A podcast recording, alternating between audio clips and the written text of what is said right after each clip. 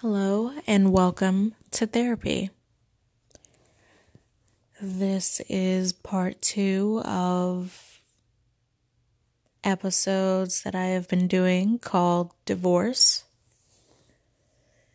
And um, anyone who has been listening closely will catch when I contradict myself. So I apologize in advance it is in no way intentional. I try to be as authentic as I can, but we all fall fall short. That's that's the name of the game. So if I say something totally opposite in one episode, I still mean it. I just I I just apologize. But what I wanted to talk about is the role that we play. And by we, I mean siblings, coworkers, friends, all of the above. The role that we play in making someone else's marriage better or worse. Now, I want to be very strategic in how I word that. I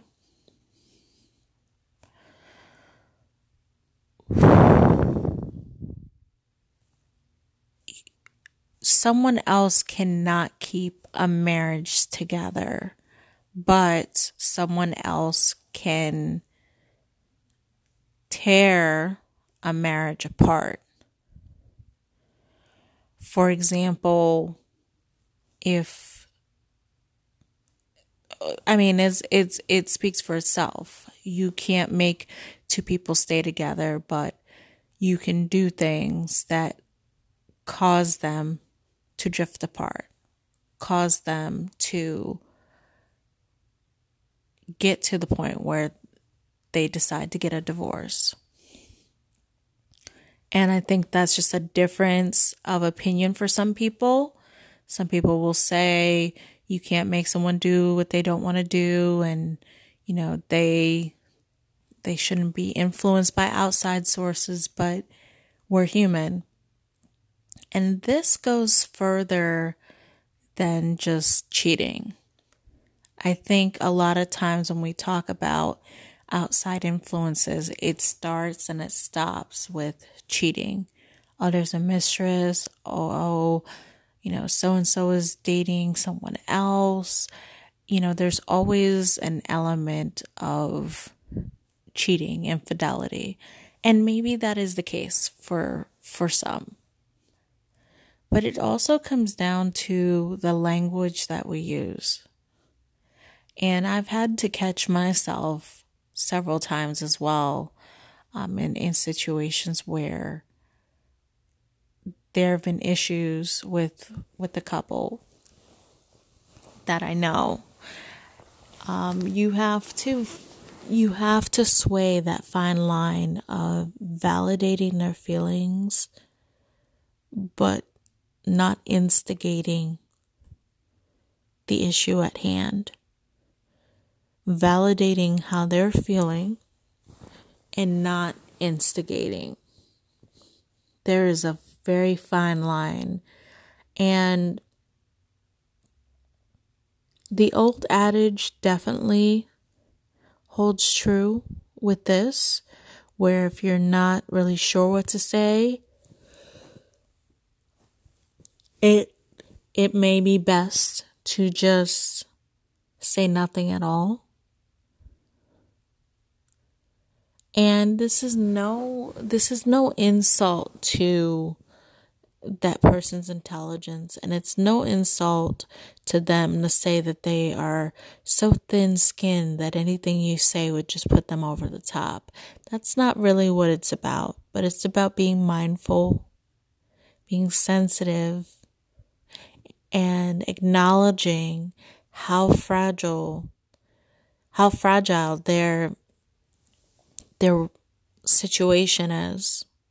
Maybe it's not at all, but approach it as if it is And this is something that I reminded that I reminded myself for so long when I've come into when I've run into situations where I felt as if separation, divorce, breaking up was imminent.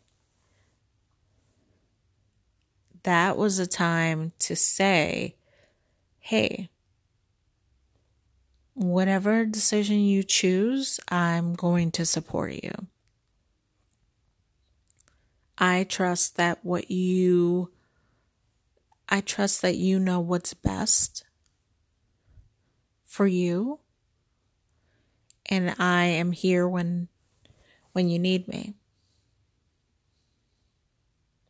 Now, it doesn't just apply to divorce. I mean, that that is true for so many cases, but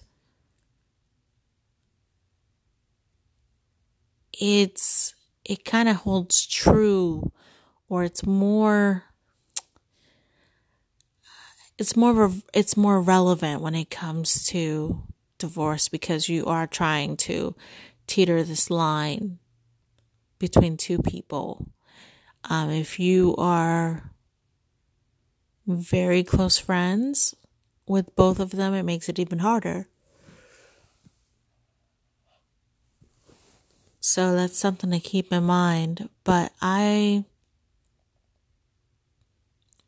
that that is that is what I will say for it now. Say about this now.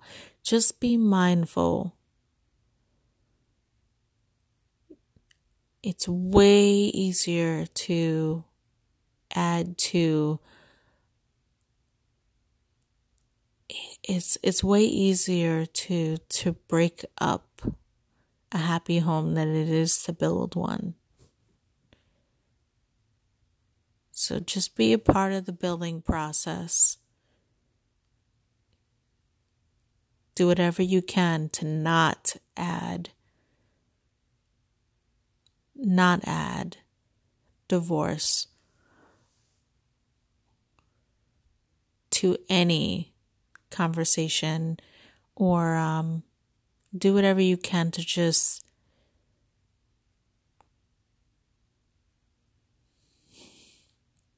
to make it work, to help make it work. So that is all I will say. As always, thank you for listening.